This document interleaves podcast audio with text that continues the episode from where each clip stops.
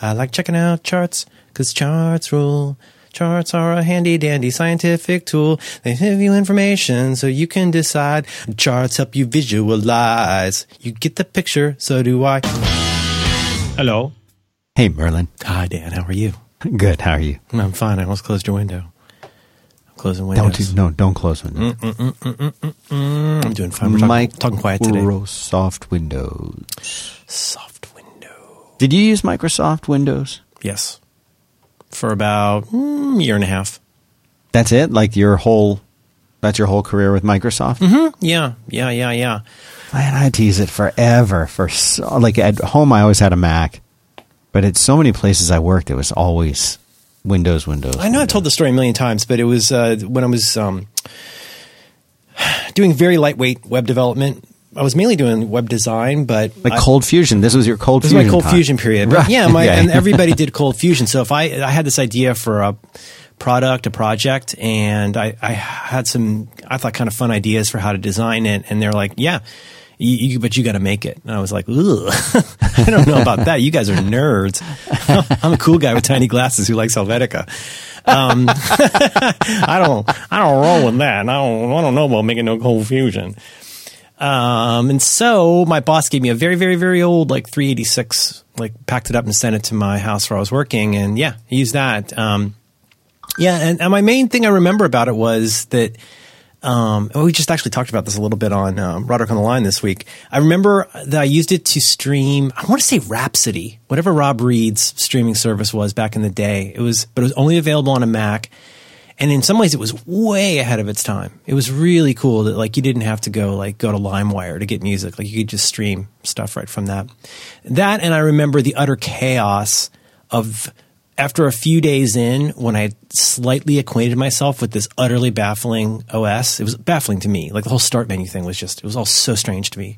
After at that point, even I don't know, thirteen years of using a Mac Right, right, right, right. but I would. But the funny part was that like then I'd, I'd go doop doop doop doop application.cfm beep bop beep bop, and then I'd go over back to the Mac, my Yosemite G3, and it'd be like ah, the buttons are wrong on both. Like I got equally bad at both. Both dragged my mojo down in the same right. way. Right.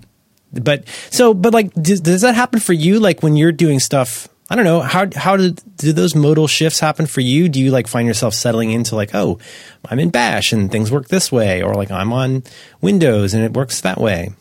That's a, probably a good question. I'm pretty good at good question. It's not a great I'm- question. I'm, I'm, I'm, I think I'm pretty good at separating that. Like, there's a different mindset for me.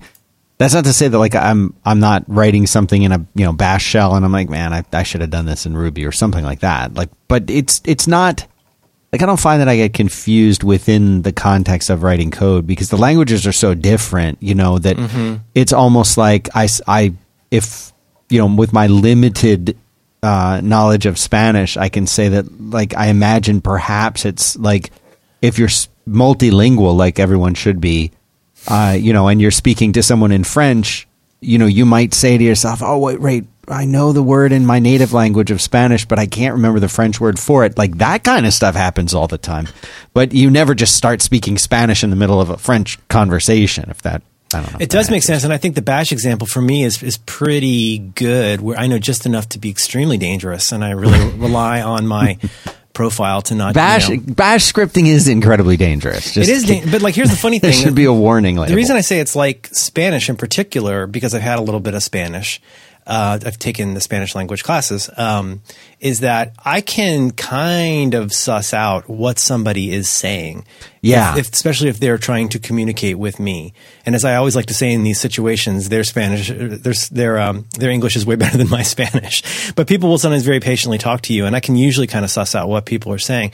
That's Right. a long way away from being able to write a paragraph in proper Spanish without any help. And with Bash, I could maybe look at a line and roughly understand what it's going to do, but like I would never be able to create that myself without pulling out my O'Reilly book.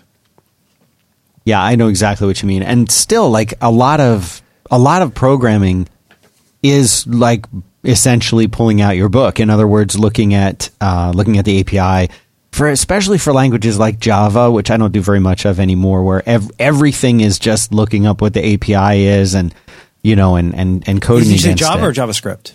Java. Ja- oh God, oof. yeah, I haven't done Java in a long time, but uh, you know, it, it it it's where we are now. Like I remember when Ruby, and then very shortly after Ruby on Rails was like really new and cutting edge and super cool. And I saw somebody posted on Twitter. Uh, I guess their GitHub occasionally releases like um, Uh, completely anonymous stats, though, but they're like stats of like what developers are using most because you know GitHub knows based on things like file extensions what language you're you're typing in. So if you were to create a Rails project and add it to GitHub, it sees all the .rb files and knows that they're Ruby files and knows that they're Rails or Ruby. So it's pretty easy for it to detect like what are most people doing? What are people writing code in most of the time? And mm-hmm. uh, and you know, like a lot of these newer languages, whether it's like um, Elixir and Go and Node, like those are the ones that are written in. But like you know, you might see like a slow. I wouldn't say Ruby's on the decline, but it's not growing like it used to be. And right and and you know JavaScript, Node.js, things like that are exploding on GitHub, exploding. I think in the developer community as a whole. And you know it's so interesting because for so long, uh, I remember back in college they were teaching Modula and Turbo Pascal. That was like you know that was like where things were then. And then I remember learning C, and it, for so long it was like that was just that was like if you were writing code, like you were doing that, and then this thing called PHP came around, and Cold Fusion was there, and the you know nowadays, I think developers are almost expected to know to be to have multiple disciplines, to know multiple languages, to know how to do a lot of different things. Whereas maybe even ten years ago, it was fine to say no, I, I just code in Java. Like that's right. I'm a Java developer. Now Yet, like you're almost expected to know a handful of different languages, at the very least, be able to code up user interface design in JavaScript as well as whatever you're doing on the back end. And it, you know, I gosh, Cold Fusion was such a wonderful, uh, a wonderful introduction, I would say, to doing development. It was I used to use it for prototyping stuff all the time because you could just crank stuff out with it. It had such a good IDE. It um, really did. It's something that, like, even now, I mean, I, I, guess this stuff, maybe Xcode does this. I don't use Xcode. I don't have any need to use it. But back then, it was really, I was the one thing I feel like, well, maybe two things that I envied about the Windows guys and, and, gals was on the one hand, they got to be normal and they got to feel like normal people and they could talk about computers and not sound like a child. But I also really envied watching people use, um, was it HomeSite? watching people use the IDE for Cold Fusion, where it would just all the stuff from your various libraries would just like pop in. It would just auto populate, auto uh, complete these things that would otherwise take such a long time to type. And you, you know, you get that to some extent, even with I'm still on TextMate one. Like you still get that, but I mean, it was built. I think it was built from the bottom up to be a Cold Fusion IDE. And uh, what was the one for um, Java? I know this. Yeah, Sunrise I'm trying profile. I used one called Eclipse. Eclipse, that's the one. Yeah. Where yeah. it was just drawing lines. It was absolutely absolutely insane when you're building a user interface with that the number of little lines because every button or every click or everything could potentially trigger some kind of activity. And so you're drawing these lines and these projects we used to do because i did this at work were just you'd open this thing it would take it would take your slow old you know pentium hours to just draw this thing before you could start working with it. It's so frustrating. But she had the beauty of the swing interface. It was so yeah. sublime. Swing. Uh, I just so put a couple. I put a couple links in notes uh, that are kind of related to this. There's a, a really. Uh, sometimes I just listen to podcasts because I like the people, but sometimes I also listen because it's a viewport into a world that I don't need to know about, but choose to find it interesting. Right. So, um, friend of the show. Um, Marco Arment and underscore David Smith do a show called Under the Radar where they talk about a different, mostly Apple development thing every week. And it covers a lot of stuff. But I think in some ways my favorite episodes of that show, I just put two in notes, are the ones where they talk about the somewhat inelegant hacks that they use. Right. And let me see if I can find what I just linked to here. Um, the, they had a recent one that I think you might find really interesting um, where they talked about stuff that they can kind of get away with. Called yeah, here we go. Productivity by inefficiency. Um, adopting inefficient hacks to save developer time since hardware is so fast that it's often a worthwhile trade off. It just made me think, gosh, what a, what a different and interesting time it is now to be able to do like a hack in the true sense of the word. Like the stuff that you can do with JSON now is is you can be so blazingly fast with this this egregiously kind of verbose like this equals that. Blah, this is like just this big blob of data.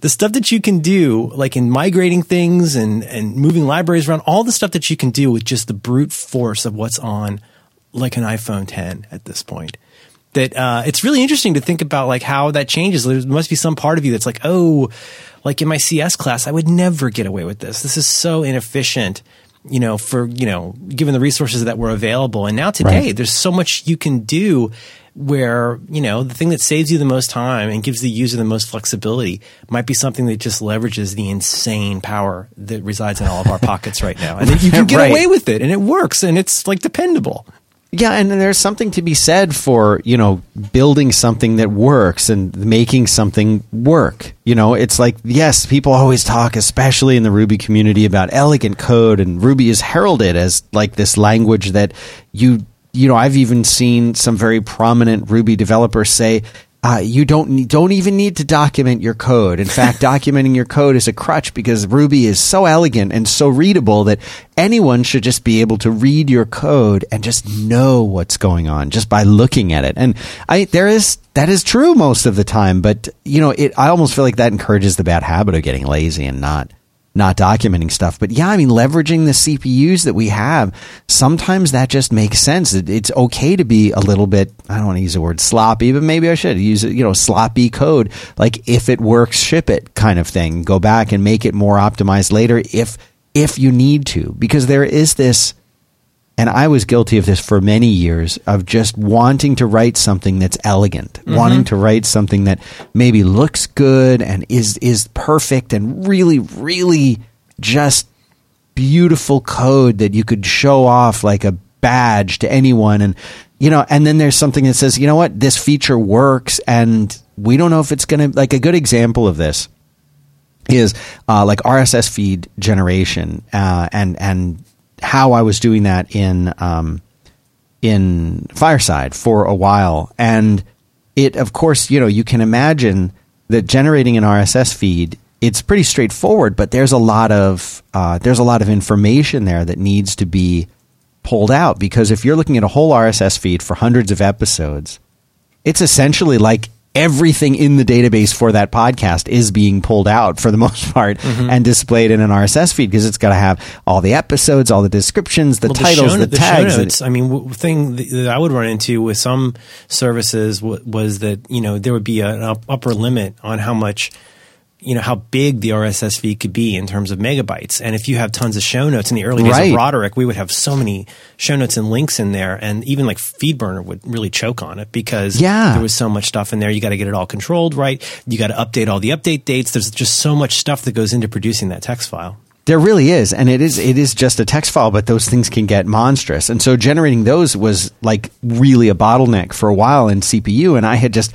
I had written it and said this works. You know, it doesn't need to be any better now until it needs to be better. And then once there was a you know thousand podcasts in there, it was time to say, okay, I guess I guess now we need to rewrite this and do some things with uh, what's you know like caching and more things that are that, that make it more uh, effective and um, after after that was done, it saved uh, like ninety percent of CPU cycles. It was ninety percent faster once uh, once that that had been worked on and, and improved. So like that's the kind of thing that you know at some point you got to say, okay, it's time to like now is the right time to make something more elegant, or now is the right time to devote time on this. But it's so easy to kind of get bogged down in a project by saying like every line I write has to be elegant, every method I create has to be like pure and perfect.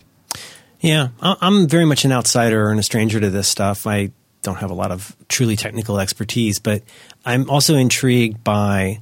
I understand the desire to want it to be to be elegant, and if you're working on your own thing and you're the only person who touches it, that can be like a, a fun part of the project or a challenging part of the project. But the other part then is thinking about, I guess, what you could generally call scalability alongside what you might call risk management. So, like, right. if, if and when something comes along, what if I have to regenerate all of these for some reason? What if something, I don't know, what if something changes in the standard or what if I have to host it somewhere? You have to think about all that stuff where, like, these kludges that you can get away with when you're developing locally. uh, are not going to are not going to be very I hate to keep using the word scalable, but they're not going to they're not going to age very well when you have to go do a whole bunch of that again at some time and maybe under pressure. Like, what if something goes wrong? Like, what if you now have to do that with CDNs? There's all this mm-hmm. different kind of stuff where, like, I'm really intrigued with the thinking that goes into the kind of load balance, not load balancing, but the project management really of saying like, what's the amount of time that I can efficiently put into this to make this thing ship? But then also like, how do I have enough stuff in there that this can grow in a way that's not going to kill me when it has to grow? right. not because I choose to grow, but because, you know, and again, this is something Marco's talked about a lot with Overcast, which I think is endlessly fascinating. Like the stuff he's had to go through where, as you certainly know, more and more people are getting on these these wackadoo services to like put dynamically generated ads in, and they'll Oh, move yeah. they'll move their feeds around and do their five what like five hundred ones is that what it is? Yeah, they'll- 301. Three oh hundred oh one. They'll do, do their three hundred ones all weird, and they don't honor the old feed. And he's talked about stuff like having to say like, oh my god, like think of a big podcast. Well, how about This American Life? Suddenly changes where their feed is, and now nobody's show is coming around, and he had to figure out a way to like try to transparently migrate everybody to a new feed that he could surmise they would want without bunging the old one, and like It's, it's, and that's over a lot of responsibility too, isn't it? it it is exactly, and you know how much Marco loves doing support. So like you don't want to do something that on the one hand everybody's going to bitch at you about, and the other hand, you know, you're suddenly going to create all these you know unintentional support tickets from because you guess something about the user's desires that was not what they had intended, and then now you've broken their stuff. So I, I think all that stuff is is really interesting. So I found the uh, one of the GitHub pages. It's it's like uh, it's talking more about 2017. They call it the Octoverse because you know how they have their little octopus little icon thing. The 15 most popular languages on GitHub. It says it's uh, GitHub is home to open source projects written in 337 unique programming languages, but especially JavaScript. And so it shows the number of um, the number of I guess you know whether it's it it just says 2.3 million uh, based on open pull requests. Two- pu- pu- 2.3 million JavaScript, 1 million Python, and Ruby is uh, fourth at 870,000. PHP below that. But this is interesting. I put this in. PHP This is higher than I would have expected. you know, people are still doing a lot in PHP. I think because PHP is one of those things that it's just it's on almost every single web server in the whole world, whether it's a, uh, running on Apache or Nginx or whatever. Uh, but it just it's so predominant. It's almost everywhere. And so being able to write something in PHP means you can code up a simple web application or a page that pulls data from a database or something like that. Uh, I mean, and PHP is a lot better than it used to be. I won't say that I like it, but it's so much better than it was years ago. What changed to make it better? You know, I More, think more that- libraries.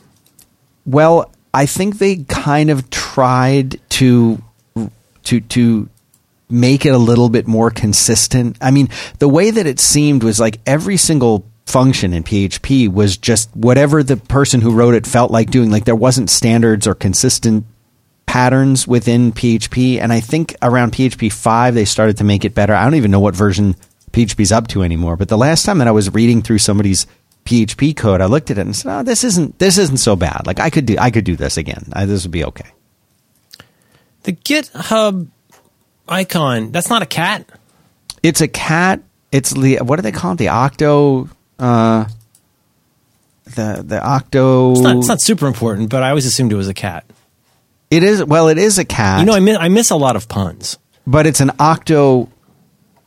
Like cat meaning puss, octopus. Get it? So I, we'll keep it PG here. But uh, Octopus, that's very good. yeah, that's what it is. The only way I can really um, thrive is to just not understand a lot of puns. If I understood more puns, I'd lose my mind.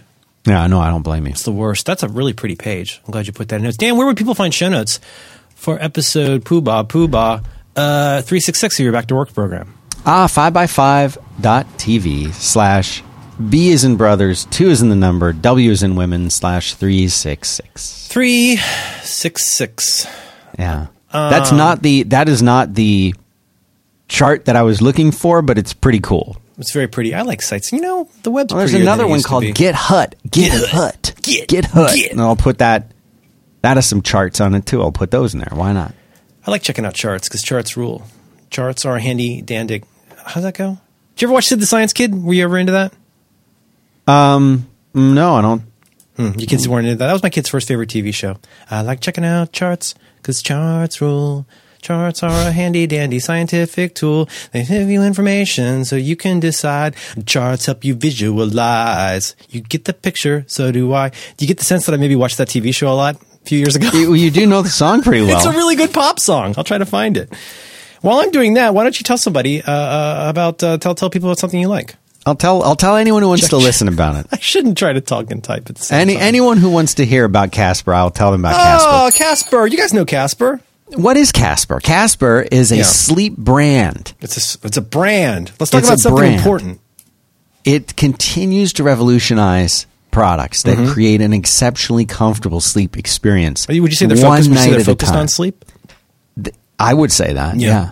Then wouldn't you be And, uh, exceptionally comfortable? This is the thing I've heard.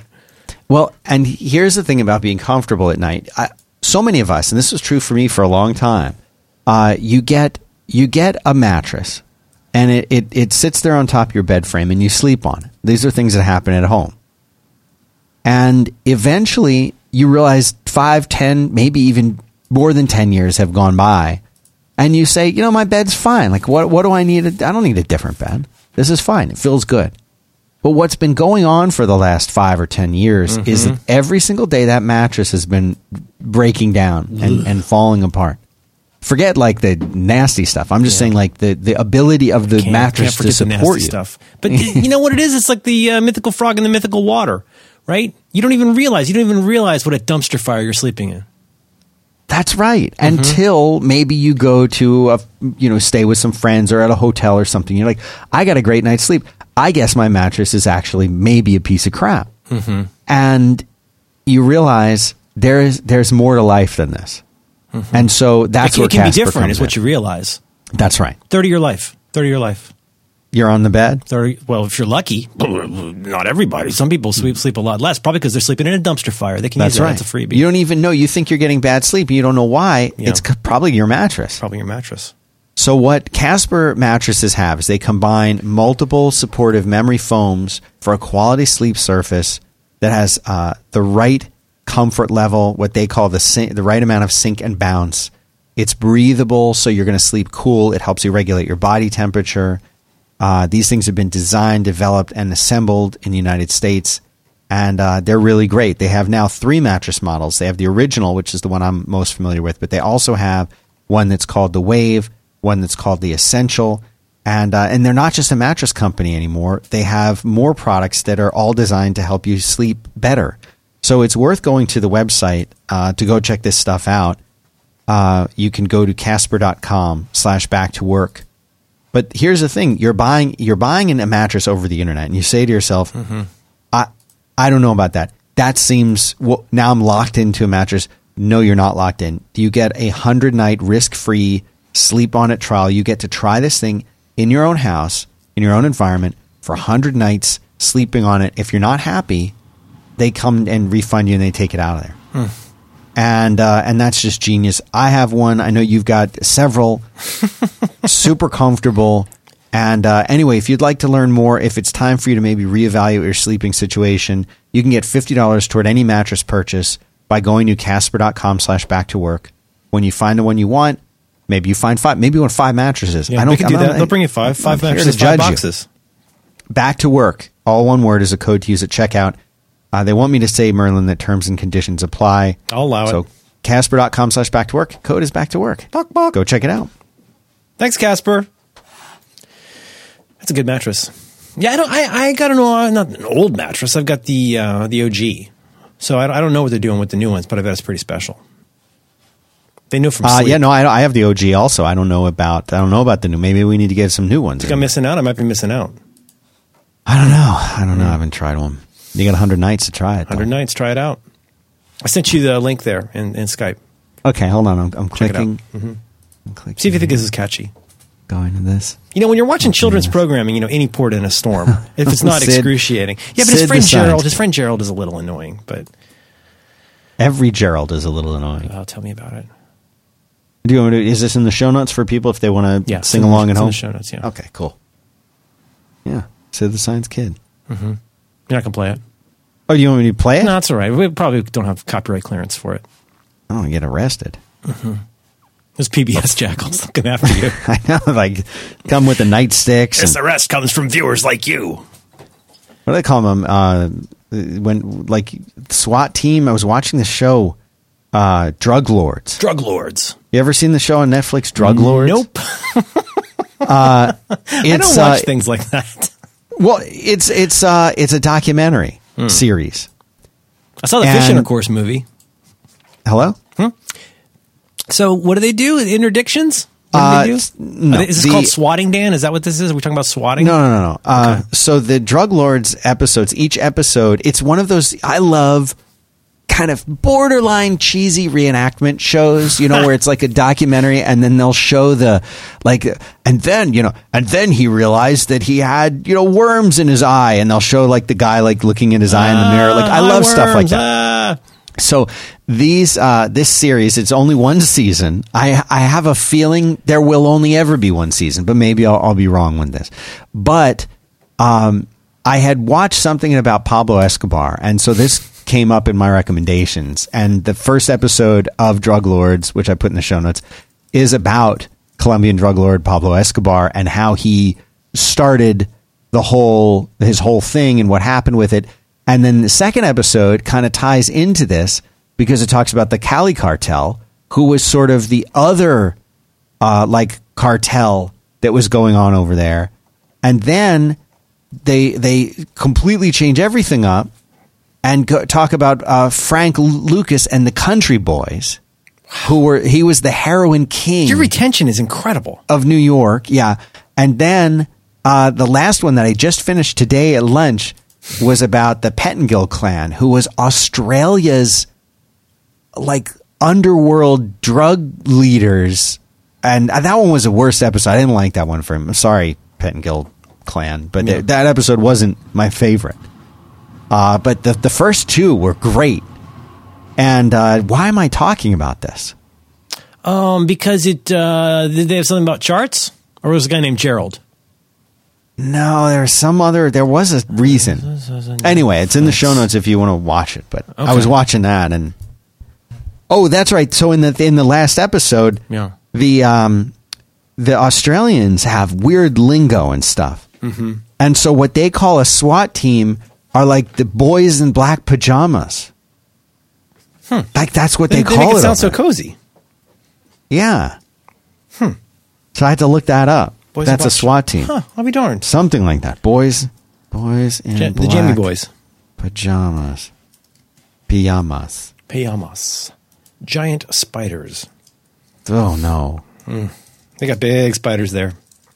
In Australia? Oh, yeah. Have you ever been to Australia? No, I've I'm been near. Australia, but I've never been I to won't. Australia. You went to uh, New Zealand. Yes, but um, I'm very proud of my daughter because uh, she's getting better, she's probably better than me at identifying accents.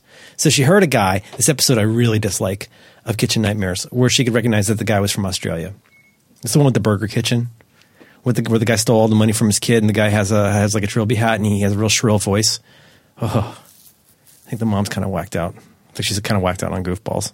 This guy thinks he guy from Australia, Barry. He thinks he makes the best burger. I, here, here to tell you, buddy, that's not the best burger. His his chef David is the one who should be making the burgers. I've seen Oh, this episode four times.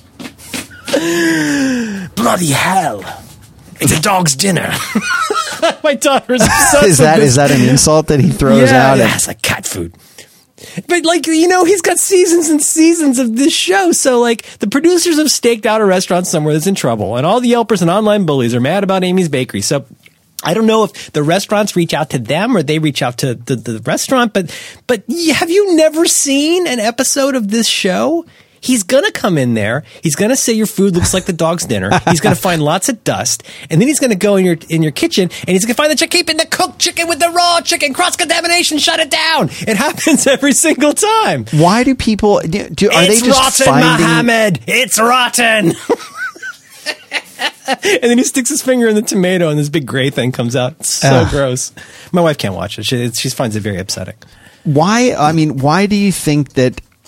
Is it just super rampant, or are they finding the only places that are You've doing worked in kitchens. You know how it works. There's going to be a metal container or a five gallon bucket full of something very sad in the walk in somewhere. But I feel like it must be something a little. See, I, I, think that is a show where you can really feel how many producers have worked on it. Because whenever he shows up, he knows exactly where to go to find the dust. And Gordon hates dust. I'll tell you what he hates. He hates dust, he hates cross contamination, and he hates frozen pasta. So if you're going to have pasta and you're going to say it's fresh, it better be fresh. Crab with a K? I don't think so. Shut it down, 86 crab! And so uh, I'm guessing the producers go in there and they check the place out, figure out where the cameras are going to go, and then feed Gordon all of the intel on, on you know where the bodies are buried. Right, right. Yeah, it's you know it's, but I feel like okay. So, you're a Shark Tank guy, right? You watch you some. Uh, yeah, Shark yeah. Tank? I haven't I haven't seen the recent ones, but I've, I've no, it's okay. But you know them. you know that feeling when somebody comes out and like you can tell when they're like, "I'm hi sharks, my name is is Bob Underpants, and I want to offer you, I want looking for seven million dollars in exchange for five percent of my," and they shoot to Barbara making this face. Because you know that person is they're out of their mind because they, they have Right. to get the money they ask for. They can change the percentage, but sometimes you can just sniff it out. It's some kind of Sil- Silicon Valley douchebag, and you know he's absolutely not there for a deal. He's there for the publicity. Right, right. And I, I guess that's what happens on Kitchen Nightmares, except the publicity is not good. It's rotten. right, it's not good. Mohammed. It's gonna be bad. It's a It's dog's bad. dinner. yeah, basically, it shows you being feckless and confused and running around like a large adult son, and and them going through your uh, walk-in and pulling out your contaminated chickens. It gives me the shivers to think about. If anybody wants uh, advice on where to go with either Hotel Hell or Kitchen Nightmares, let me know. I can recommend some very good episodes to watch. As like a jumping in point. You would like it, especially you would. Yes, yes, but you would like Hotel Hell because there's this thing he likes to do where he goes and he brings his little blue flashlight. He makes Oh. the entire staff come in and, and shows the the uh, the spots on the on the pillowcases. I mean, does it, sh- do those come out in the wash or are they permanent? They always insist that they just change the sheets, but but Gordon's got the flashlight. You know what I'm saying? Well, I want to do a test of this though. I want to look at a sheet that's been, you know, yeah, yeah. Uh, contaminated micturated and then, upon. Yeah. Oh, speaking of which, uh, 20th anniversary. 20th anniversary. Can you believe that? I can't believe it. Ah, 20 years ago today, the dude abided. Uh, so yeah, uh, Big Lebowski came out 20 years ago. Uh, apparently today. Just give a little shout out to that. So, did you see The Big Lebowski in the movie theater when it came out, or were you one of, like me and you saw it a couple years later? On No, uh, I saw it in. Um, I mean, I, I feel like I very first. This this doesn't really make sense. But I, I think it was definitely when I was still in Florida. So it had to be before 1999, which is weird because it would only have been out for a year. I feel pretty certain that it was on cable a lot on like HBO or similar. And I'm pretty sure that's where I first saw it and went like, this is really, really strange. Because that was their first movie after Fargo, right? Oh, you're right? quizzing me. I don't know. Fargo. Fargo. I think it was. Yeah, Fargo was 1996. Big Lebowski 1998. And I was already a fan of theirs. I really liked, in particular, I, I'm one of those weirdos that really likes um, the Tim Robbins movie, Hudsucker Proxy. I really like that. I'm just all in on them. I, I just think they're terrific. Yeah, so it was really puzzling to people when they had just done Fargo, which won all the awards and everybody loved, and then they came out with Big Lebowski, and it seemed like a very strange move. Yeah, it didn't. It doesn't really fit in. But like to me, that movie, it's like anytime, and I don't have cable, so it's not like I'm flipping around watching just stuff that shows up on TV. But Mm-hmm. It's one of those movies where if it's on a service or Netflix, or if I put it on Plex or whatever, Yeah. uh, or iTunes, I guess I have it there too. That if if ever I'm in a situation where I feel like watching something and I don't know what to watch, Yeah. oh, you just put this on. It's like You can put it on and you can watch it closely. You can put it on and have it in the background. It's a very, very good movie. We've talked about it quite a lot on here, but it is a it is a very good movie. I'm a, I'm a fan of their movies. I like it. I like seeing all the facets of what they're going to come up with. I don't love every single one of them, but I admire all of them. God, it's hard to believe though that it was 1996. I mean, that's just 98. 98 rather. I'm sorry. Mm-hmm. Yeah, it's crazy. That yeah, it, it was 1998, and that and that. Oh God, Raising Arizona is 87. Yeah. God, Got you on a pretty short leash, don't you, HI? I miss. I got a while. I got to Gotta go get, watch. you gotta it go watch it. You gotta get in there dip oh, tet. Okay then. Okay then. These doors around. are gonna swing wide. swing wide. Did I just tell you not to say that? Not unless you consider round funny. Son, you, son, you got a panty on your head. It's still good. It's, It's, still, good. It's it's it's peak Cage. Well, that and Valley Girl. You know, Valley Girl's very good too. It's it you know it's a teen movie, but Valley Girl was when I first saw him, and uh, America fell in love with uh, Nicolas Cage. Miller's Crossing and Barton Fink are not the same movie. Nope, totally different. Also, also Miller's Crossing is not the same movie as that other movie that came out at the same time. The uh, the ga- other gangster movie. John Turturro. John Turturro. I have uh, a little bit of follow up, not a lot. All right. I um I signed up for Spotify live on air last episode, and boy, Yeah. I, I really like Spotify. I mean, this is not news to the rest of the freaking world, but I guess I've had blinders on where I'm like, "Meh, I'll use Apple Music. Meh." But you know, that's that's exactly what you that's sound the like. sound. That's the sound of using Apple Music. I guess I'll click here and there and there, Right. and I'll click there and there. Uh. And there's some stuff that I would like. I would change about. it. Like I need to figure out a way to like add. Like don't just show me reverse chronological albums with every single track. Like that's crazy making. I want to get down to Hard Day's Night, and I'm still stuck on anthology like an animal.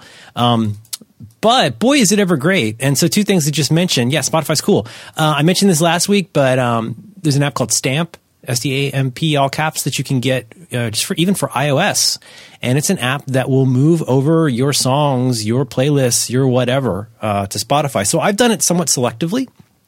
I moved over my my Gimme Fiction by Spoon in reverse order, volume eight.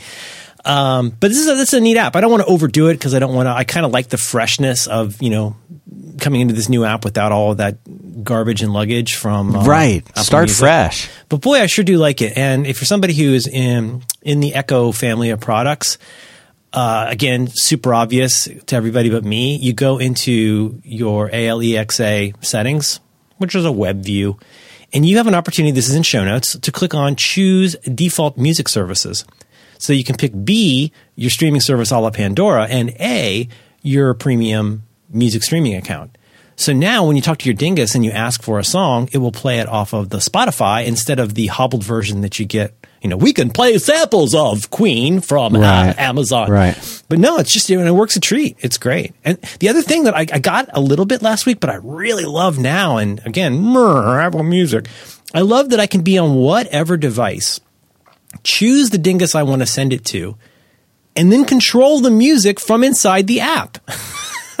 I love this because you know Sonos is not a super fun app to use. Sorry, Sonos. Right, right. But um, whether that's Son- whether that's the computer that I'm on right now, the uh, Echo that's just across the room from me, or like a, yeah, an array of Sonos at home, or you know whatever, you just do, grab it in the little grabber and say send it to here, and it works. It's so.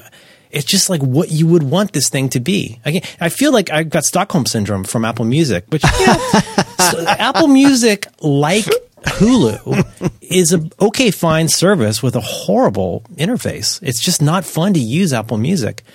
And also, you know, Spotify's kind of the PC of music services. Like everybody Sure. has it. Everybody knows Right. it. So every time I would put out a, you know, sometimes I'll do playlists for reconcilable differences, Roderick on the line. Everybody's like, can I get this on Spotify? And luckily there are little mungers out there that will turn one into the other. Things like Stamp, but you can do also do it on a playlist by playlist basis. But um, but yeah, I just wanted to say, you know, hey, thumbs up, Spotify, really liking it so far. I don't I don't think I'll cancel cancel Apple Music. It's not like surpassingly expensive, but um, I don't know. I certainly see the appeal, and not to beat a dead horse or a, a barely alive horse, but I can see why people are frustrated this won't work on HomePod. I mean, I get their dumb reasoning on why they don't do it, but man, that's that's so weird. It's like coming up with your own electric jack or something. Like we already have one that works. Like why do you have to do this? It's so odd. Yeah, I've been. Um, there was a couple of reviews that I was reading about the HomePod recently, and I don't. I don't have one, and I don't. I'm not planning on getting one, but I'm. I'm curious about what people are having to say about it. And you know, one of the things that They, all, um, they all say the same thing. Everybody's struggling to find something to say about it. And everybody says pretty much the same two things. It sounds really good and Yep. it's fine. Everybody's struggling to have an angle on this and they're all like, it's a really good sounding speaker. That's fine. Like, I like it. It's fine. right. I think there aren't that many people. I mean, if you've been so hobbled by crappy sounding music that this is a revelation to you, well, welcome to the world of what are called speakers. Right. On the other hand, if you expect it to do anything smart, just learn to enjoy what it is. Know, and then of course there's the, all all the apologists running out, not apologists, your friends who run out afterward and like, well, it does what they said it was going to do, and it's like, well, yeah, it does. It seems fine. It's fine. It's not awesome, but it's fine. if you want a really good speaker, there have been good speakers since the 50s. Like that's not a new thing. But like everybody's saying, Well, again, like, it's just it's just like the Apple Watch comes out and people are like, I can put this thing on my wrist and like just see what time it is by looking down. I can yeah, it's just like now as I long know as I what move time my it wrist is. first, yeah. you know, but but I feel like that that's sort of like this is what people are experiencing. Like you can have a thing that like sits on your table and sounds like good, But you Like, can't play Five Sides of the Street title. Like, so, like, if you're going to go, hey, this is a really great high quality speaker. Okay, that's cool. So, like, where's all the ways to play on here? Well, you can always use AirPlay.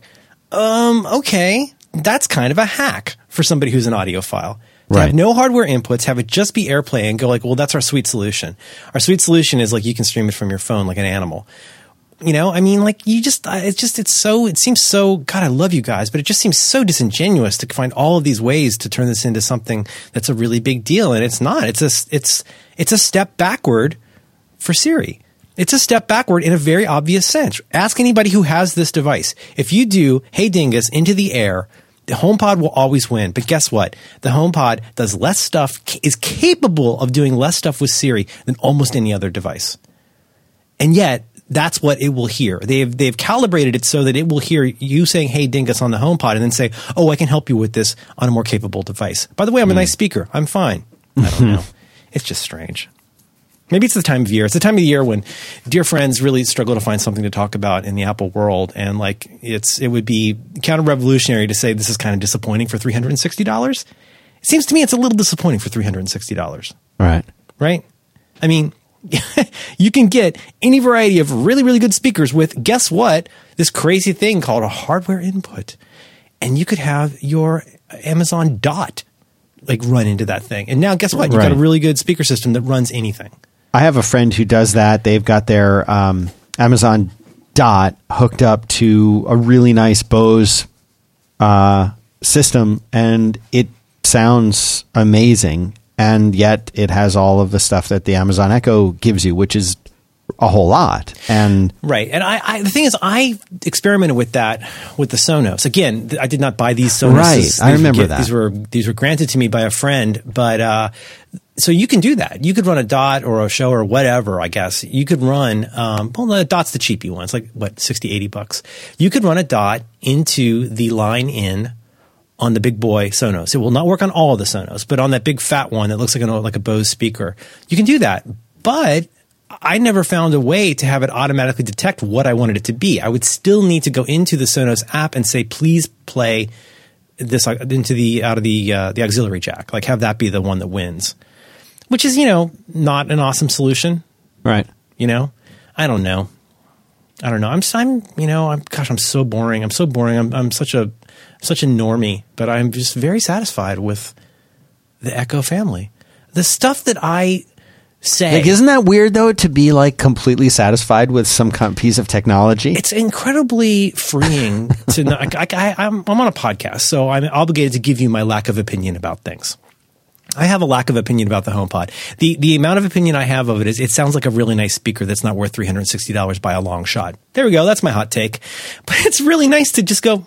I walk by and I go blah blah blah blah blah blah blah. It says "Sure, I'll play you Somebody to Love by Queen from Spotify," and it just does it. I don't know how it gets my marble mouth commands and somehow knows what I want all the time. I get multiple multiple timers running, just dumb stuff, dumb 1940s stuff. Like, you know, tell me when the boiled eggs are done. And it does that. It's even got this great, this is kind of subtle, but if you say to your Echo device, you say, hey, Dingus, set a pasta timer for 10 minutes. That device will ring a ding ding until you say, you know, um, Dingus stop, right? It'll say pasta timer, da da da da, right? The other thing is though, you can do, oh, geez, now that I'm thinking about it, I'll screw it up. But I think it's you say remind me. And if you say, I believe it's, or yeah, I believe it's remind me, and you say remind me to DDLD at this time, you'll also get a pop up on your phone So there's some subtlety to it. It's not just a dumb pile of time based stuff. It's got some subtlety and some usefulness in your life. Like it, it doesn't require the thing that's nice about the Echo. It, say what you will about Amazon, deedly deedly dee, file a bug, but like what it, it's it it does the stuff that you need to do in a variety of different contexts. It's always there to kind of take it for you, do the mm-hmm. thing you need to do. Mm-hmm. You don't, it's a no look device. I don't have to look to make sure it worked. When's the last time you did something with Siri on your phone without looking at the screen? Mm-hmm. Honestly. You got to look at it. Oh, I don't. I, I, I have to do that. I say, I say, uh, check in, like, so I put our daughter to bed and I always check on her in like 10 or 15 minutes. And I didn't get my, my ding a couple nights ago. And I looked down. It was because I had said, remind me, the same thing I say every night, remind me to check on Ellie in 10 minutes. And there was my reminder, check on Ellie for 10 o'clock, 10 p.m. Now, I do that a lot. I know machine learning is a slightly different kind of thing, and this rant is already boring me. But that's the thing about the Echo family of stuff. It's like it just sits around waiting to do stuff for you.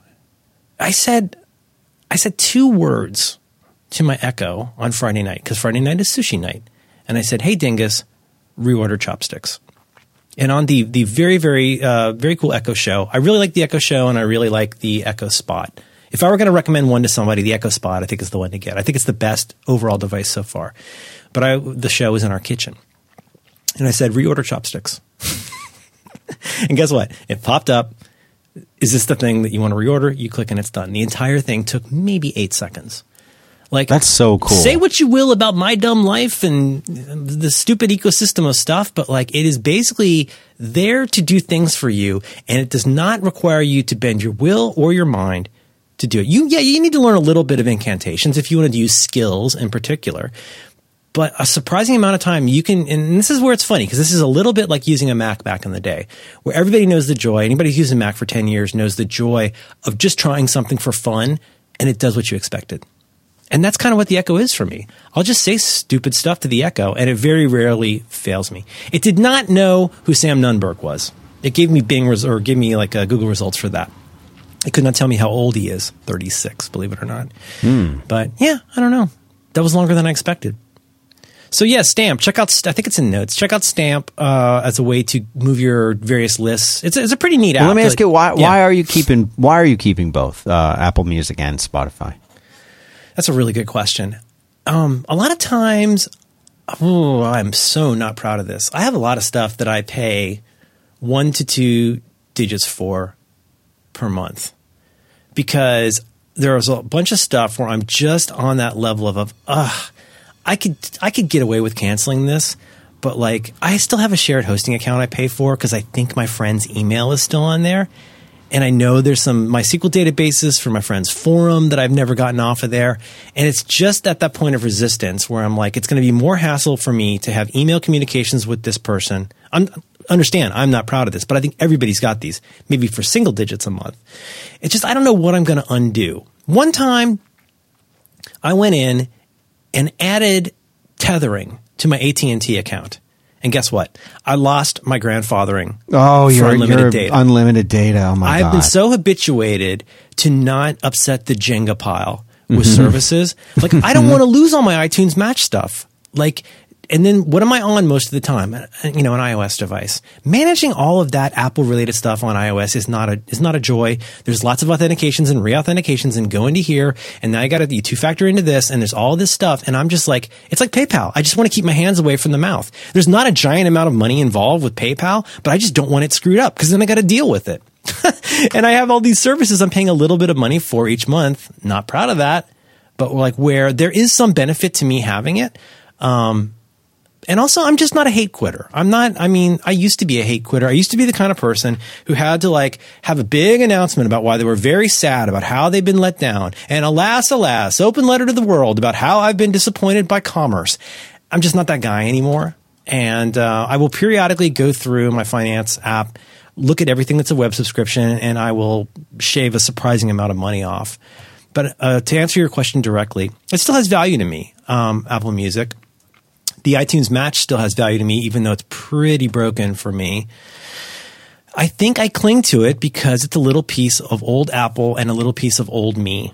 There's a lot of my music that's in there somewhere, and even though I don't listen to it, I'm essentially paying for a storage shed that I haven't opened in years. And AKA like uh, Flickr.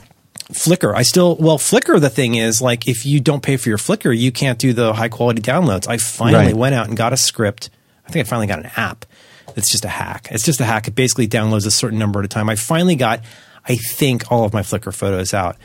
But like every year it comes up and like whatever, $34 a year. And it's like, oh, my kid. I don't want to lose the kid things. And mm-hmm. I still don't know to a certainty. So absolutely a bizarre psychological phenomenon, but lock-in is a thing for a reason. You know, the sense of this is so documented in um, psychology and economics, the, our loss aversion. We'll do so much more to avert all, an unknown loss rather than get a known good thing.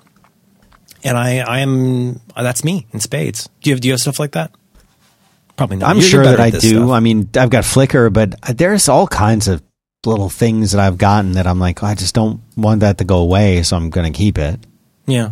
But I'm trying to eliminate that, you know, because like it, like you're doing, like you're downloading everything from Flickr. Like, I just need to do that, and Mm-hmm. I wrote that stupid script in Python, or I modified somebody else's script in Python years ago and did it, and then like I don't know where I where I put that archives. So, like I need to do it again, but I'm just trying to move away from that kind of dependency on services that could, you know, could go. I mean, everything could go away, but you know, it's Yeah. The, the downside, though, I mean, there's definitely the financial part. If you are being, here we get into Daniel Kahneman's fast and slow thinking.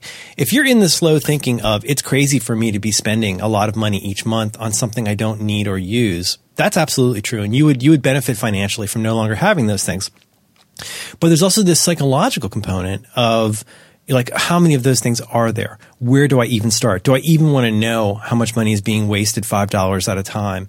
And sometimes you won't notice it. It'll be something that pops up after a year. So yeah, I, I like I say, I look at my financial app. I will go into subscriptions when it occurs to me every month or so. I go into subscriptions and make sure I'm not still on some dumb weather app that's no longer updating. right, right, right. Because that that's kind of stuff. and that's it, it's actually getting much harder to manage that kind of stuff. You know, both uh, the Apple uh, iCloud section and Android has its own section, and you know they'll show you like what subscriptions you have, and like Dark Sky, what is it like two dollars a year or three dollars a year or something like that. But like Yeah, those Carrot, little Carrot charges too.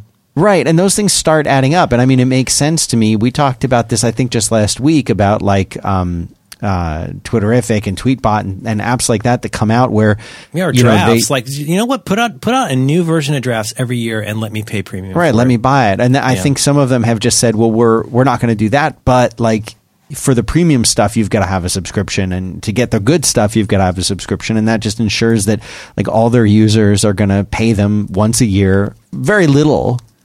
You know, but like it's nice to know that like what am what am I spending all this money on? Uh, Right. Okay, so it's it's Hulu and uh, Spotify and Netflix and sometimes HBO and you know like that Right. stuff does add That- up. It and does think- add up. I'm just trying to make a case that I know the case that's easy to make. And as you're listening to this, the case to make is Merlin's being an idiot for wasting money, which I absolutely am. I want to make a slightly different case for why it's even more unhealthy. The th- reason I think it's even more unhealthy is you don't know what stuff you have. You don't know where that stuff is. We talked about this. I feel like we talked about this. I know I talked about this with Siracusa recently, but all the stuff I used to have on Drobo, and I'm not sure which set of four naked drives my stuff is Right. Yeah, we talked. Yeah, you mentioned that last Yeah, week. yeah. Like what? which yeah. causes me a lot of stress. Um, and then I started to think like, do I even want to put these into the device? Like, what if I put these in wrong and it starts overriding one of them because it thinks it's a new drive? And like, I think the psychological damage of having all your stuff in all these different places can be far worse. And I think backups are another good example of that, where you're like, I know it's here somewhere, or I suspect it's here somewhere. And that's not the same thing as, yeah, yeah, we we're talking about zip disks. Yeah, that was here. But that, that sense of knowing that, like, well, I have this cloned hard drive at home and I have this cloned hard drive at work, you know, SuperDuper. And I, I, I used to do that. I was really good about it. Like monthly, I would rotate those. Never had much need to ever go back and redo it, but I always knew exactly what I had. Now I have an embarrassment of riches. Look at something like Plex and all the different mm-hmm. pl- things you can put in different places. There's a blob of information that equals this Marx Brothers movie, but I don't know exactly where it is. I, I mean, I couldn't like grab it with my hand and say this is a Marx Brothers movie because it's just a bunch of bits all over the mm-hmm. place. Right. So, I mean, th- that to me, the money part, sure, keep an eye on that. That will tend to govern itself at some point. But the other part is like, well, this is just today. Like, where will we be in five years with outsourcing our eels to various you know companies scattered throughout California. that's that's the really kind of upsetting thing to think about. Is like Right. You know if if you start to lose track of where all your stuff is, I mean. Like you say, let alone being able to go in and grab an individual backup from a different, a certain time, Right. from iCloud. I don't know. I think the psychology, the money is definitely interesting. It's very related, but I think the psychology is a big part of it too. Is like you know I've I've I've got these like eleven sets of suspenders and belts, but like I don't know which one is actually the one that's holding up my pants at this point. I've outsourced my suspenders. hey sharks, my name is Robert Suspenders. Oh, you know, there's a big. Speaking of Shark Tank, there is a big thing. Uh, it's been circulating around that uh, Ring was just bought by Google, right? Um, for was it two billion dollars or some some Google or Am- Amazon? Amazon? Thank you. Yeah, I think it was bought it. Yeah, I think you're right. Yeah, the turf wars there are getting crazy. but to you know for whatever it was that it was however many billion it was you know this was a this was a project that the, the sharks turned down Oh, oh, And- right. Yeah, and- people were telling us about this. yeah. Yeah. and everyone's like oh the sharks they they're not so smart after all but like you can't you can't base it on that like the, it, It's a, a, TV lot of show, it, you guys. It's a TV show. it is a tv show and That's it's all also walking around. That's a walking around money to all of those people. it's it's uh it's, it's a game. It's like can Mark make Kevin look silly this week? That's what the show is about. It's not about them actually trying to increase their portfolio. It's free publicity and like just a fun thing. Like people put so much importance into that show. It's bananas. But People you're right. like their, the their show. It's a return good would have show. been what if they if they had invested? How much would they have now? oh I, I don't know Something it would be a lot of though, money right? yeah it would be a lot of money Yeah. Well, and the one two punch, I, I have not read much about this. I've just seen the headlines. But the one two punch, if memory serves, in the last week was that first, Amazon was acquiring Ring, which is their second, at least their second acquisition of a doorbell related company in the last Right. year. Right. And then the, the two punch was that now Amazon is no longer going to carry any Nest products. Which I find kind of concerning. It's already really weird that you can't buy a Google Play. There's all kinds of stuff you can't buy on Amazon um, you know, if you go search, like I think if you go search for Google Play on Amazon, you will find their competitive products and HDMI cables, basically. Mm-hmm. I think that's kind of concerning. That's not a that's not a good look for Amazon. I, again, I get why they would do that. Same way I get why Apple won't let Spotify on the HomePod, but it's Right. not a good look from a consumer perspective. If you've got some competitive in a place that is meant to be the uh, the Alibaba of America, the place where you can get everything fast and cheap, except for the things that we regard as competitors. oh yeah yeah you can get everything unless we make one of that You can buy a Google Play gift card, and you can buy USB C cables. If you search for Google Play, that's what you get. If you search boy. Amazon. Yeah. Yeah, I think it's weird. I think it's weird. I think it's that's the kind of thing that I think should be concerning. There's other people talking about like I don't do the sh- I don't do the go to store shopping for our family, but um, a lot of people have been complaining about the quality at Whole Foods since the Amazon acquisition. Have you noticed any difference? Uh, no, I haven't. Um, it seems exactly the same that it did before, with the exception of the little Amazon sort of kiosk thing where you can buy uh, an Echo, uh, and right there in little. Not, I shouldn't even call it a kiosk. It's a stand Mm-hmm. that has Amazon stuff in, you know, like the the dots and the shows and the. In, yeah, that, that, that, that does seem so strange. We we uh, we mainlined that when we were we were down in San Jose um, a couple weeks ago for just a little weekend away, and they had an there's an Amazon bookstore right near where we were staying. Have you ever seen that? It's pretty it's pretty wild. Like you go in, Okay, there is one being built in the Rock Rose section of the domain, but it's not open yet. Amazon bookstore. So it's pretty wild. You go in there, and of course, in the window, they've got all the different dinguses and devices. Um, yeah, it's it's kind of a funny thing because you can scan. Like they don't mind you like scanning stuff and adding it to your cart. And I was able to uh, check out using my phone. It was pretty wild. Amazon. Amazon. It's Mm-hmm. a future. You know, I, I think Amazon just wants to listen. Hmm. Amazon wants to own your door. This is what they want. They want to own your door. They want to control and own any packages or boxes or Oh, in, in a really big sense of like what comes what comes in and out of your house. That's what they want to. That's what Amazon. Google wants to know what you do and uh, and what you look at and what you use and where you go. Right. Um, Amazon wants to own your door. Facebook wants to control what you see and think and read. And uh, I don't know what Twitter wants. Amazon uh, headline from Gizmodo: Amazon is exploring checking accounts for the young and unbanked this week. They yeah, makes sense. That's an interesting Un- way to put it. I, really. I like that. That's really good. Unbanked. Unbanked. Well, banks suck, man. Banks are the worst. Banks are like like a bad, bad friend. It's so weird if you, You have think such about an intimate relationship with them, and they treat you so poorly. And they just got away with it. was like it was like comic stores and camera shops for years. Like banks just get away with the most banana stuff because you've got to have them. banks. That's what the credit union's all about. I remember a friend of mine was uh, used a credit union when I lived in Florida, and uh, and like I'd always say, he's like, oh, you know, I got to go by the credit union today. I'm like, again? He's like, yeah, I got to. I'm like, why do you deal with this? It was like backwards technology. They didn't have any website. They didn't have like a 800 number you could call. Everything had to be done between the hours of like 10 and 3 on Wednesday. And I'm like, what's the point of a credit union? He's like, oh, it's personal and they treat you nicely. I'm like, yeah, but if you need help at like 9 p.m. on a Saturday, you're out of luck. Yeah, I don't think, I don't know what the answer is. Maybe it's Amazon. Maybe they're the future bank. Maybe banking. I um, to quote Andy Dwyer, I, I don't know I don't know the meaning of this, and I feel like at this point it's too late for me to ask. But I've never really understood exactly what a credit union is. It's a bank for a certain kind of vertical market, right? Like teachers, electricians. I think, I think so, or at least that. it's like it's a is- kind of a community bank. Yes, it is a com- it is a community bank, and so in theory, it is like um, what they call it's like a member owned bank. It's like, Like a a co-op, co-op. Okay, like a it. co-op. Mm-hmm. Makes sense. and uh, and and so I don't know how that works. Like I don't understand. Like if I go and open an account at a credit union, I guess I own some of that, or I get a voting rights or something. But I don't like know that, what yeah. I'm voting for. right. Yeah. what am I? What am I owning? What do I really own? But it's apparently it's designed to be like it's not a non-profit. I don't think, but it's not for profit. Whereas Right. banks are for very, very, Very much, much for for-profit, profit. yeah. yeah. So I think that's whatever whatever other differences come out of that. That's the main distinction.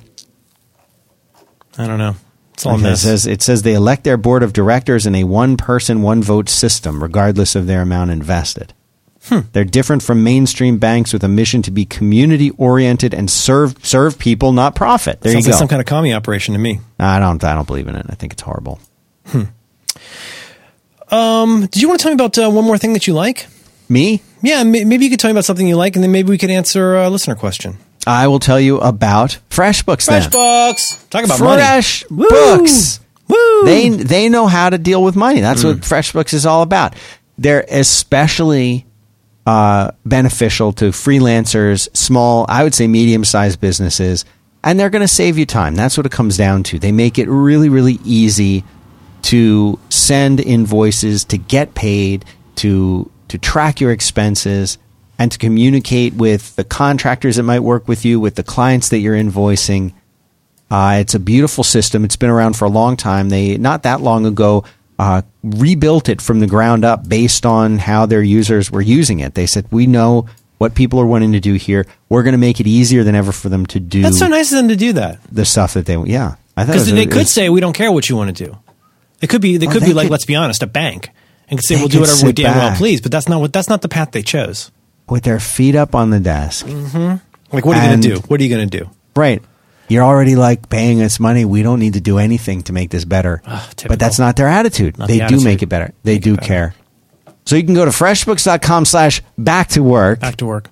and uh, you enter the code back to work in the Back how did you hear about us uh, section. And we'll get credit for sending you over there, but you're going to get uh, a- a, a 30 day unrestricted trial. Full access to every, every single square inch of FreshBooks will be laid before you for your access. And you can, you can get in here. You can use the app. I use the app. Mm-hmm. You can use the website. I use the website. You're going to start sending professional invoices in like 30 seconds. Two clicks, you got yourself set up to receive payments online. So when your customer's like, can I pay by credit card? The answer is yes, you can. You can do that now. You can pay me by PayPal, credit card, whatever. They make all of this stuff happen. You can message with your clients. You can communicate. You can track your mobile expenses. You You're have a not, little. you're not chasing them around, Dan. They say, uh, uh, I don't know what you're talking about. I didn't even get the invoice. You're like, you sure did, buddy. You looked at it this time. Like, Isn't cross, nice, cross my palm. Shekel me. it puts the power power to the people. Power to the people.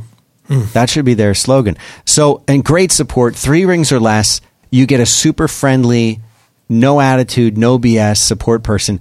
I think they're Canadian, and that's why they're so. Mm. That's why they're so nice. That's helpful. good to know. Good to know. That might You factor into your decision. cannot say you can. You could walk up to a Canadian on the street. I'll edit all this out. No. you could walk up to a Canadian on the street and punch him right in the stomach, Right, right. and they'll say, They won't do it. They won't do I'm, anything. They'll I'm so sorry. They'll- sorry, I'm sorry, so my stomach sorry. got in the way of your fist. That's what they'll right. Yeah. I, I didn't see your fist was coming, and my stomach was right there. I'm I should not have had it there. Sorry. It's like you, like how you're physically incapable of not telling the truth. That's right. Same thing with Canadians and punches. I was just thinking about that. Mhm, I know you were. You, you wouldn't be able to tell me otherwise. It would physically That's harm true. you. It's Ow, true. Ow, ow. Hurt your lion But uh, so don't don't take advantage of their support. But if you do need help, three rings or less, and a friendly Canadian will answer the phone and help you out. So Hello, go governor. check these. Is that that's hello, that's hello, hello. That's me, the Canadian Canadian. They're all from Scotland. They're all from Scotland. That's right. These are the Scotland Yard. if they answer the phone, they'll be the Scotland Yard. Hello, governor. What's all this then? Okay, I have a question for you. Yes. It's unrelated. I'll ask after the spot. But let's uh, let's have everyone direct their attention to freshbooks.com slash back to work. Enter the code back to work. 30 day unrestricted trial. Thanks very much to FreshBooks for making this show possible. Merlin Mann. Woo, fresh books. Buck, buck. Yes, you had a question. Okay, so here's something I'm I'm still learning this, so bear with me. Yeah. Um, Scotland Oh, and God. England are different things. True or false? They're not the same You don't, place. you don't want to do this. You don't want to do this. No, um, that's not where I'm going. If hmm. that's true, why is it called Scotland Yard if it's in London? Hmm. That's just dumb. Yeah. No one can answer this for me. It's not Scotland. Scotland doesn't. It's not owning a yard. It's nothing. Yeah, they don't even call it a yard. They call it a garden. They say in the, Scotland- in the, in the, no, no, no, not, no. Scotland's not a garden. But they'll say you say you don't say front yard. You say you, you're in your front garden. Same way they say holiday when they mean vacation, like a person. On holiday, yeah, or in hospital. Obligatory link to the difference between the United Kingdom, Great Britain, and England explained. I just want to know about Scotland Yard. million views. 12 million views. Scotland Yard. Let's learn about Scotland Yard. Scotland, uh, Scotland, Scotland Garden, as we call it. Now, Covent Garden is not a yard. I think that's where the BBC is. I'm not sure. Scot- New Scotland Yard. Scotland Yard. Marvin Berry, Scotland Yard, is a metonym for the headquarters of uh, Metropolitan Police, like in Hot Fuzz. The Territorial Police Force, this is for uh, now owned by oh Scotland Yard building is now owned by Indian billionaire Yusuf Ali, M.A. Master of Arts, chairman of Lulu Groups International. Scotland Yard is owned by Lulu. Lulu. Lu- is Lulu different from Lululemon? Liz Lemon? Lulu. Billionaire Yusuf Ali, M.A. So you know, you know he went to college and stuff. His full name is Yusuf Ali Musalam Vitil Abdul Kader. He's 62 years old. He's from India. He's the founder of the Lulu Group International and Lulu International Shopping Mall. Let's learn about the Lulu International Shopping Mall. Is that in Scotland Yard? Scotland Garden? Covent, A- Covent Yard. Abu Abu Dhabi. Abu Dhabi, Lalu, Lulu, Lulu. Abu Dhabi. Leeloo Dallas Multipass, Lulu International Shopping Mall. Hmm. So why is it called Scotland Yard if it's in London? Right? Jeez, these guys over here. Previously a private house, 4 Whitehall Place, backed onto a street called Great Scotland Yard.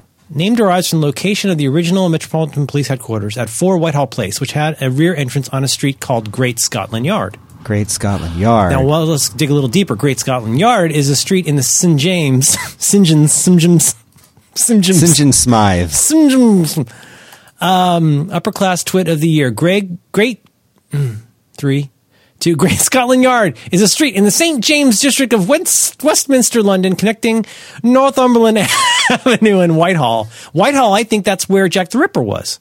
It's best known as the location of the rear entrance to the original headquarters of the Metropolitan Police Service, giving it the name Scotland Yard. Okay, so it's a street basically. It's a street, but not a garden. Right? It's a God, metonym. Ah, look at this picture of it. It's dreary. Look at that. Lulu. Lulu. Lulu Groups. Lulu Group International.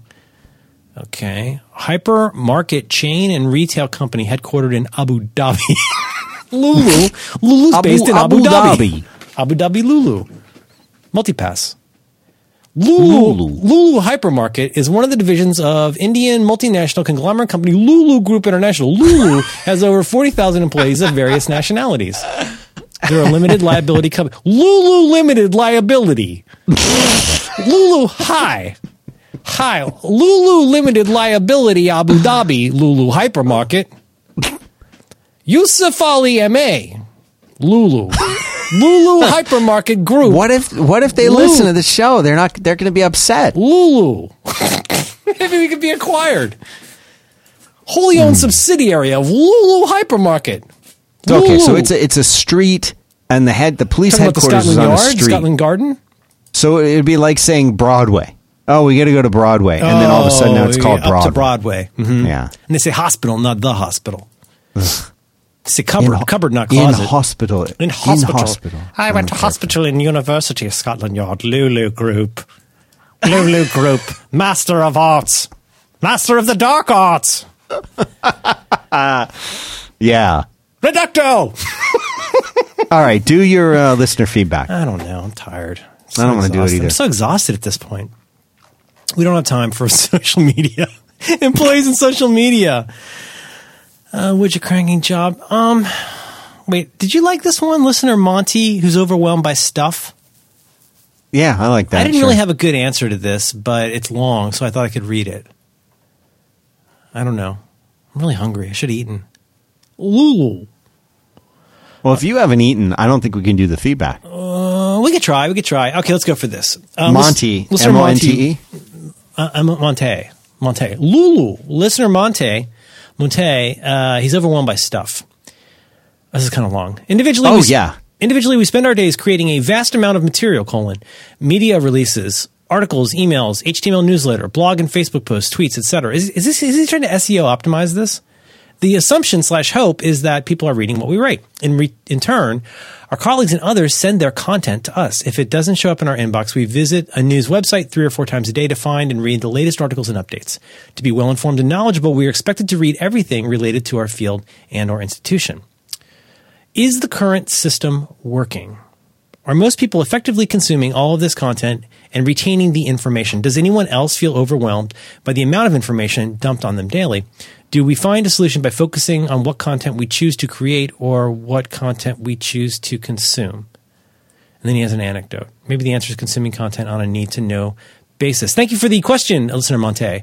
Do you have any uh, any uh, thoughts on on this uh, overwhelming feeling?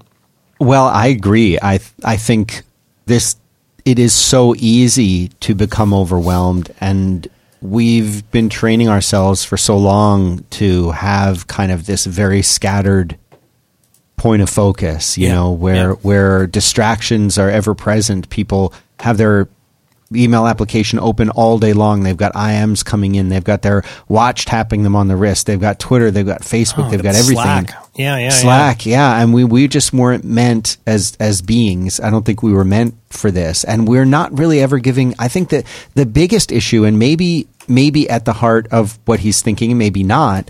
Uh, but for me, I, I noticed is that we're not allowing ourselves to have any downtime. I think for a long time, uh, we would leave work and we would go home. And at home, you know, maybe we would watch TV or listen to music you, you couldn't play around on the computer because there was no computer. there was no computer or even if you had one at the most you're like doing a dial-up modem type of thing and and there was this real clear separation that was like computers were tools for doing work on even if your work was you know paid uh, typesetting a, a newspaper or whatever like you know the, and then of course you had games and things like that but there was a much much bigger separation between that. But now and, and lower you know, expectations about volume and Oh, ra- gosh, yes, how, how quickly you would be expected to like star somebody's toot or whatever. I mean, imagine if you got paper envelopes with letters in them equivalent to the number of uh, of emails that you got every day. It's absurd. You would laugh. Right. You just people are laughing right now. Well, and, they, and they didn't have like a, a particularly useful return address. It just Right. said stuff and had your name yeah. on it. Yeah, yeah, and and there was no and and it, anyway. What I'm getting to is we don't allow ourselves any downtime from from that. We're in our jobs where we're busy and we're talking to multiple people or dealing with lots of things all day. And then we have these computers in our pockets and on our wrists that we're now looking at at any moment when we might have relaxed in the past, at any moment when we might have looked up and around us, we're now looking down Or at just these even, devices. even yeah, relax, but also just unfocus to, to have a time Right. when you um, when you would be bored. I mean, I, I don't know. I mean, I, I think it's a little bit complicated. This is uh, this morning, two hours ago. Um, New York Times uh, reporter Nick Confessore says AM workout routine. AM work routine when I graduated college. Sit down, drink coffee, check email, check voicemail.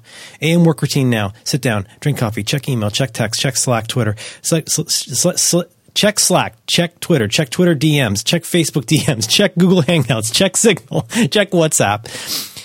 And I, I, I think that that adequately or um, illustratively captures that feeling of, oh my God, there's so much out there. I don't even know what all is out there. And that caused this kind of meta anxiety about all of the stuff, you know? And in this case, I think, I think, uh, listener Monte is talking more about, maybe more about Facebooky Twitter type things. right. I mean, I don't think he's talking about like free verse or paintings. I think he's talking about bl- text blasts from your friends mostly. But I, I agree with you. I agree with you. There's, um, I mean, I'm not advocating for this, but it is an interesting idea on that show, uh, the Bored and Brilliant Challenge. Challenge, Bored but Brilliant. Just go Google Bored but Brilliant, and it's it's kind of silly and kind of unnecessarily a little bit pearl clutchy. But the idea is like you go through this one week challenge of first of all, like not using Twitter, you know, then, you know, spending less time on screens and stuff like that. And with the whole idea or purpose of it being to create opportunities to be bored, where like we now have to undo all of this stuff we we're kind of half doing to begin with in order to open up opportunities to be a little bit bored about stuff because that's when your brain like gets to think about stuff. There's a reason we all have our m- many of us feel like we have our best ideas in the shower. Like, yeah, maybe you're listening to a podcast, but it's one of the rare times when you're not actively consuming content, especially with your eyes. I mean, I think there's a lot of angles to this to be actually useful. Maybe um, I don't know. I think there's there's certainly no dearth of opportunities or outlets for our attention. But like, if you wanted a very very high level view of this, without respect to what kind of stuff or quality of stuff you're talking about, I mean, one step would be become aware of the things that you you know you care a lot about. Whether that's things that need to be tended to or things that are particularly interesting to you. Like you would prefer that in a given week you spend more time paying attention to this kind of thing than that kind of thing. Whether that's these friends, this platform, this news site, whatever that is. I mean, I would first try to identify one two, three things that you know you want to be spending attention on and time. And then you can ask yourself, well, what is it about that's valuable to me? And abstract it a little bit and say, well, this helps me feel like I'm getting closer to my friends. And that gives you the chance to then hypothesize, well, is this actually getting me closer to my friends? Or am I mainly just hitting this, this goddamn button over and over? Do you know what I mean? Mm-hmm. Mm-hmm. Because then, I mean, I feel like this kind of gets us back to the problem of the inbox in some ways. Is that you know, in order for something to be an inbox, it necessarily contains contains things that you don't know if you need to do anything about, or don't know you need to know about, or don't, right. So on the one hand, it's the known the known good things, and focusing, trying to maybe not minimize, but reduce the number of outputs you willfully accept into your life of stuff you know is important, because that's difficult. But that could be one valuable way is maybe reduce the number of people you follow in that case, or make some custom lists on Twitter or however you do that on Facebook. Those could all be very useful. But I think the thing as you get older that can be challenging is to find not just gratifying, but um, nu- nutritious and wholesome sources of things you didn't know you needed to care about. And that's where I would say maybe pick up a magazine, like like something like The Economist or something similar, where you're going to learn about a POV you didn't even know existed every week. It doesn't have to change your behavior or your thoughts, but like, how will you know if there's new things out there? Not just new things as in like what's on tech Techmeme today, but new stuff as in like ideas or emerging, you know, movements that you might care about. It doesn't have to be political. It doesn't have to be business. It doesn't have to be anything. But like, where do you go to find out what you should be more curious about? And how will you know when you need to be less curious about these other things? Because you can't have it all. So, I mean, kind of setting aside the personal ramifications of not starring everybody's toot every time they, they fart out a new toot, uh, or heart, I guess, as we do today. To me, that, that's, that's, that's one way to be sane about it is to, you know, put on our big boy pants and say we can't have it all, but we, we have to be, we have to somewhat curate as a consumer. Normally mm-hmm. you think of curating as a creator, but you could also choose to curate as a consumer of stuff. And there's a million ways into that. You can start keeping a notes file or a text file where you put in interesting stuff you want to check out. So when you have some downtime, you could go do this. I'll tell you a thing I do a lot is it's so easy to add books to a hold list at the library. So I can request a book and it's usually there in rarely more than three days. Often the next day, a, a book just shows up.